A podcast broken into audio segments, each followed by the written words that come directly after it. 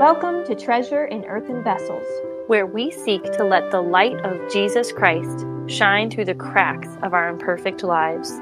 We are your hosts, Aaliyah Gilbert and Candace Stevenson.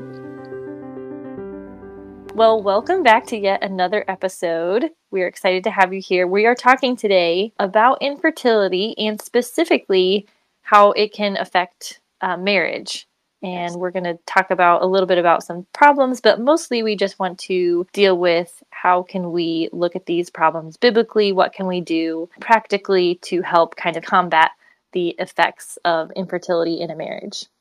Right. And i think before we get into what the problems are and how we combat those problems we have to look at kind of a foundation to the source of these problems which is basically the differences between men and women. We know yeah. God created men and women very differently. And yeah. for men, in general, they were created to lead, to provide, to protect. Women were created to help, to complement, to nurture. Uh, as I was thinking about this, I was thinking men were created to be the load bearers. You know, the design was to to work and to carry the hard labor and to protect mm-hmm. and provide for their families women in general were the child bearers, the nurturers. Our whole lives are centered around nurturing other people. It's relational. Mm-hmm. And so it's while it's very natural and normal for women to have a longing for children, it's also very natural, normal for men to not think about it as much, not really yeah. Bothered by it. And this is somewhat of a generalization because there are going to be some men who they get married and they, they want children right away and and it's hard for them. But in general, it doesn't seem to be as big of a focus for the men as it is for us as women. Right. And so that's a foundational difference that puts strain on our marriage because we're looking at this issue from kind of two totally different perspectives. And that actually kind of launches us into the first problem that we were going to yeah. look at with the different visions for the future or for our family. And when you have these two different people looking at it two different ways, sometimes I think you just say like, "Hey, we're going to get married and then let's have a family." And that's so right. general. And the guy's thinking, "Okay, sure, whatever." Like in the first 5 to 10 years maybe. He's like not very specific, let's say. But the the lady's right. thinking like, um, let's wait 4 months and then I'll be pregnant for 9 months and then by our first yeah. anniversary, you know, like the lady's thinking about this. Oh, she's oh, yeah. probably got it a little bit more maybe maybe not until you've gone through infertility for a while you really start getting into the whole like watching all the days and months and weeks and uh, really right. caring about that but there's going to be some very different views on how you want to get to where you were hoping to get so right. that's one of the problems a lot of it is just the men aren't even thinking about it. They've got their job, they've got they they got their wife, you know, they got yeah. their and, and now they got their job, and life is great, and it's us together, and it's just not that big of a deal. Yep. Not that they don't want children, they're just eh, this, everything's okay, we're good, it's great, you know. Yeah. So then the second thing we're going to look at is how our closeness can be affected in a marriage where you're dealing with infertility and you have these different visions and so it starts becoming kind of a problem in the closeness if you're not communicating well and you're not uh, connecting well. So we're going to talk a little bit about the emotional connection there that that can be affected. Yes, and sometimes how communication gets blocked or we yes. don't know how to communicate because of it. Yeah, and because we start assuming things about our spouse and we just assume that they've moved on and they don't care and they don't right. feel as deeply as I do. And um, a lot of those assumptions really can be false. Right, exactly. Then that leads to this am I his wife or am I his mother? You know, because because yep. we are nurturers, that's very much in our nature to nurture people, and that includes our husbands. But sometimes that can fall into the, well, now I'm babying him. Now I'm trying to tell him what to do because yep. of this mothering, na- nurturing nature that we have. Yep. And then the last problem we're going to deal with is intimacy. And that's going to cover kind of a broad spectrum, but we'll get into that there's some problems there, but we want to address that. We want to build that up and help that. Right, exactly. So let's circle back to problem one and what the Bible has to say about when you have different visions for your future. The husband and wife um, are looking at it different, and they're they're attacking right. this this problem. Let's specifically about inti- or not intimacy, but about infertility, and they're looking at it in different ways. What do you do when you have different visions for the future? Right. And I think it's very hard for us women because, especially once we get into infertility, it becomes such a longing and desire, and we want this to happen. Mm-hmm. And that can maybe fall into we're trying to get our husbands to get on board with that. And mm-hmm. it,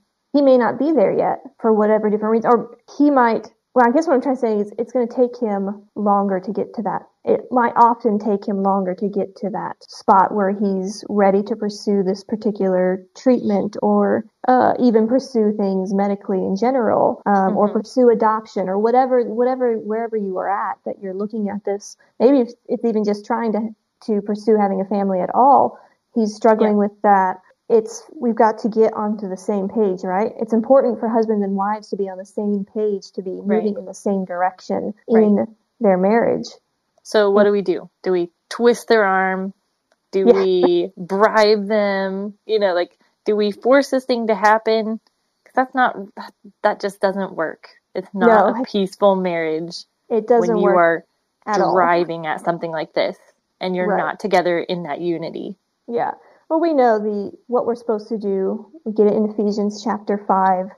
Wives, we are to submit to our husbands as unto the Lord. My husband is my leader, and mm-hmm. it's easy for me to want to try to manipulate him, to try to get him to do what I want, instead right. of recognizing that God has set him up as the authority in our marriage and relationship, and I need to respect that and be willing to submit to what he where he's at and in that i'm submitting to god and it doesn't mean that you just sit around and, okay, well, I'm just going to submit and nothing ever happens. No, you pray about it. You can pray. Yeah. Ask the Lord to work in your husband's heart, to work in your heart, that you would be able to come together as a couple. Yes. And, the most important thing, like you said, is viewing your submission to your husband in obedience to the Lord.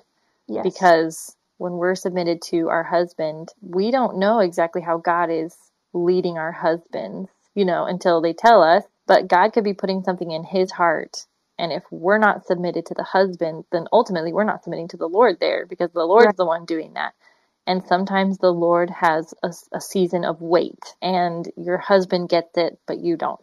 and right. you know, it's sometimes that's really hard to to kind of wrap our minds around because we're like, no, no, no, no. You know, children right. are a blessing from the Lord, so we got to yeah. have them now. And sometimes our husbands are just more submitted to the Lord, but we don't like to look at it that way. Right. we like to think of it as right. you're being so lazy about this. Like, let's be proactive. You don't, you don't care. So, you don't. Yeah. Yeah.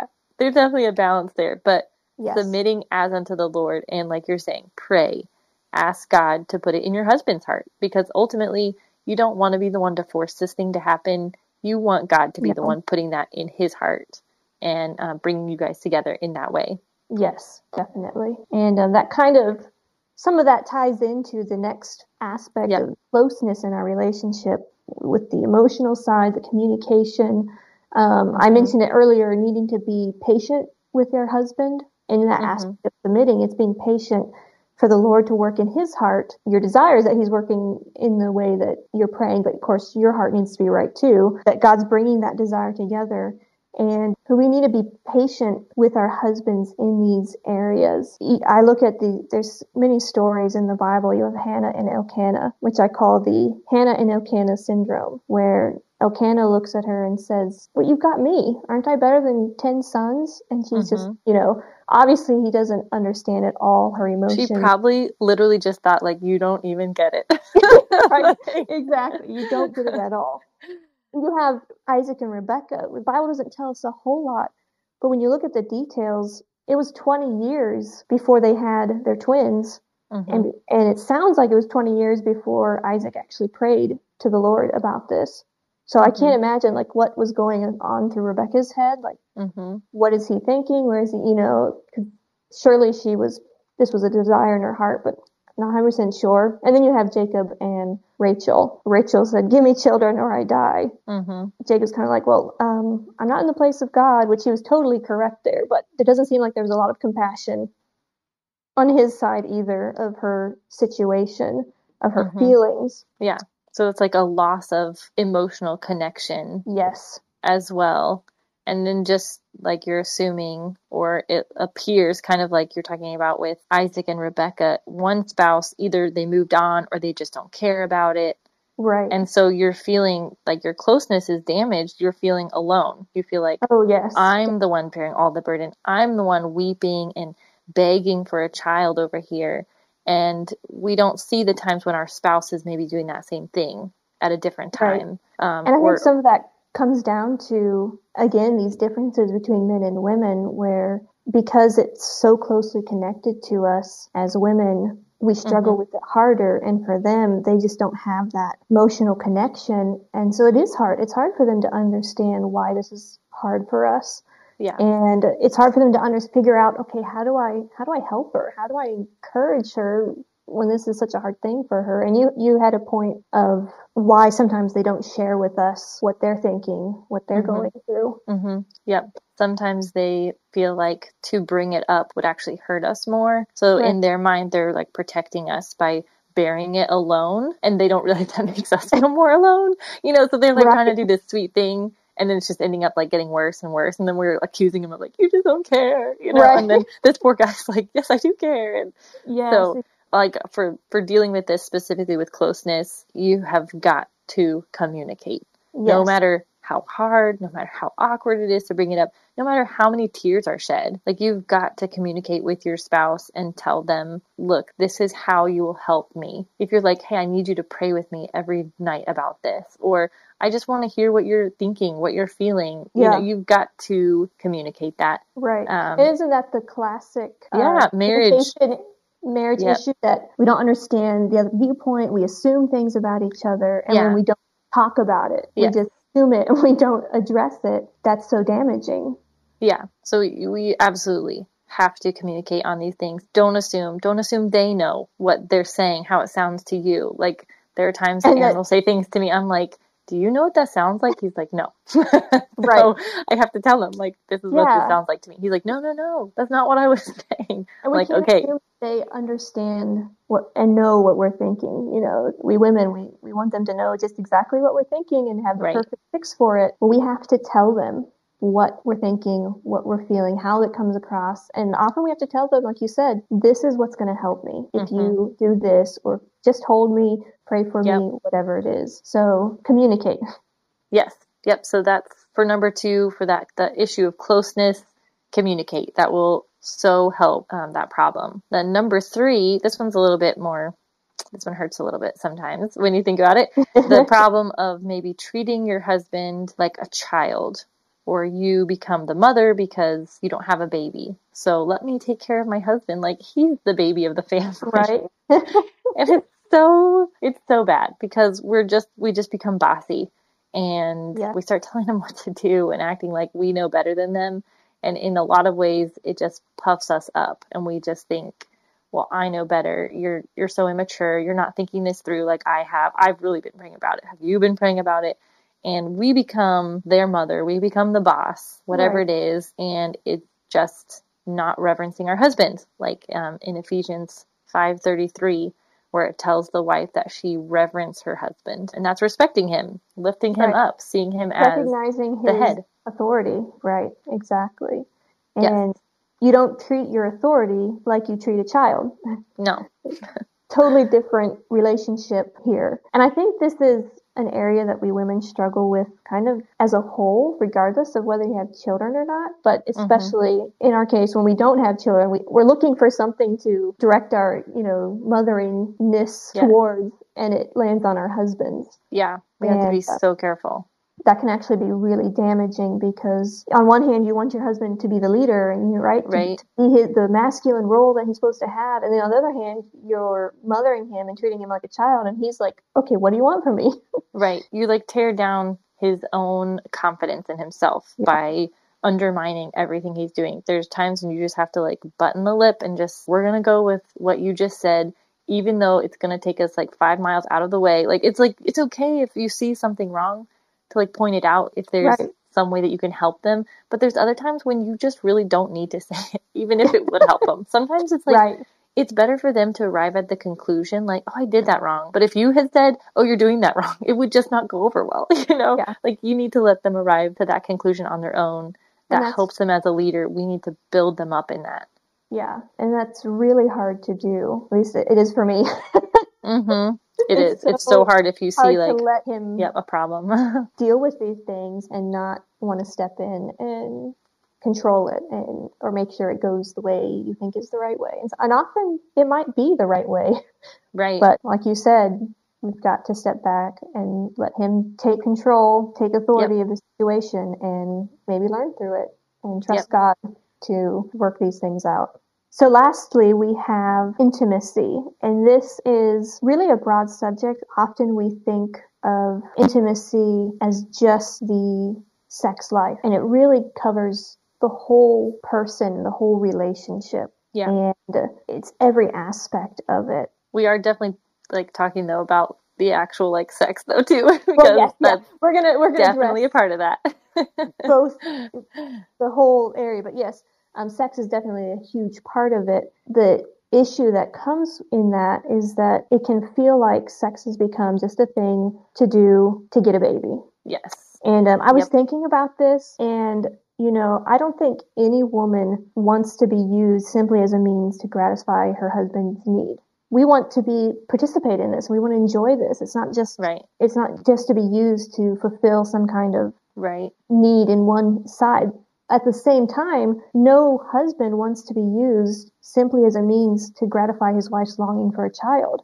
Yes. That and that's so the true. danger that we can fall into that we're so focused on having a baby. We're so we want it so bad that yeah.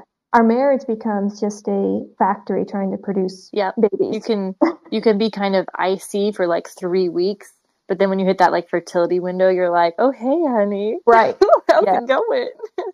Yes, yeah. It's so like tempting to all of a sudden be like, oh now I want it because I know in the back of my mind like, hey, this we have a chance right now, you know rather than being like, I'm open to it anytime because this is a very good foundational marriage builder. Like God made it and he said it was good. And yes, it's for the purpose of having children. Uh, but that's not the only reason. God has put a great amount of enjoyment and pleasure in it. And that's okay. It's good. It, brings you close. And so just keeping that in your mind, like, I want to please my husband. Let's just have fun. Let's do it when make sure you do it at a time when you know there's no chance that you know that you're right. going to get pregnant. So that way, that's not the thing that's just on your mind.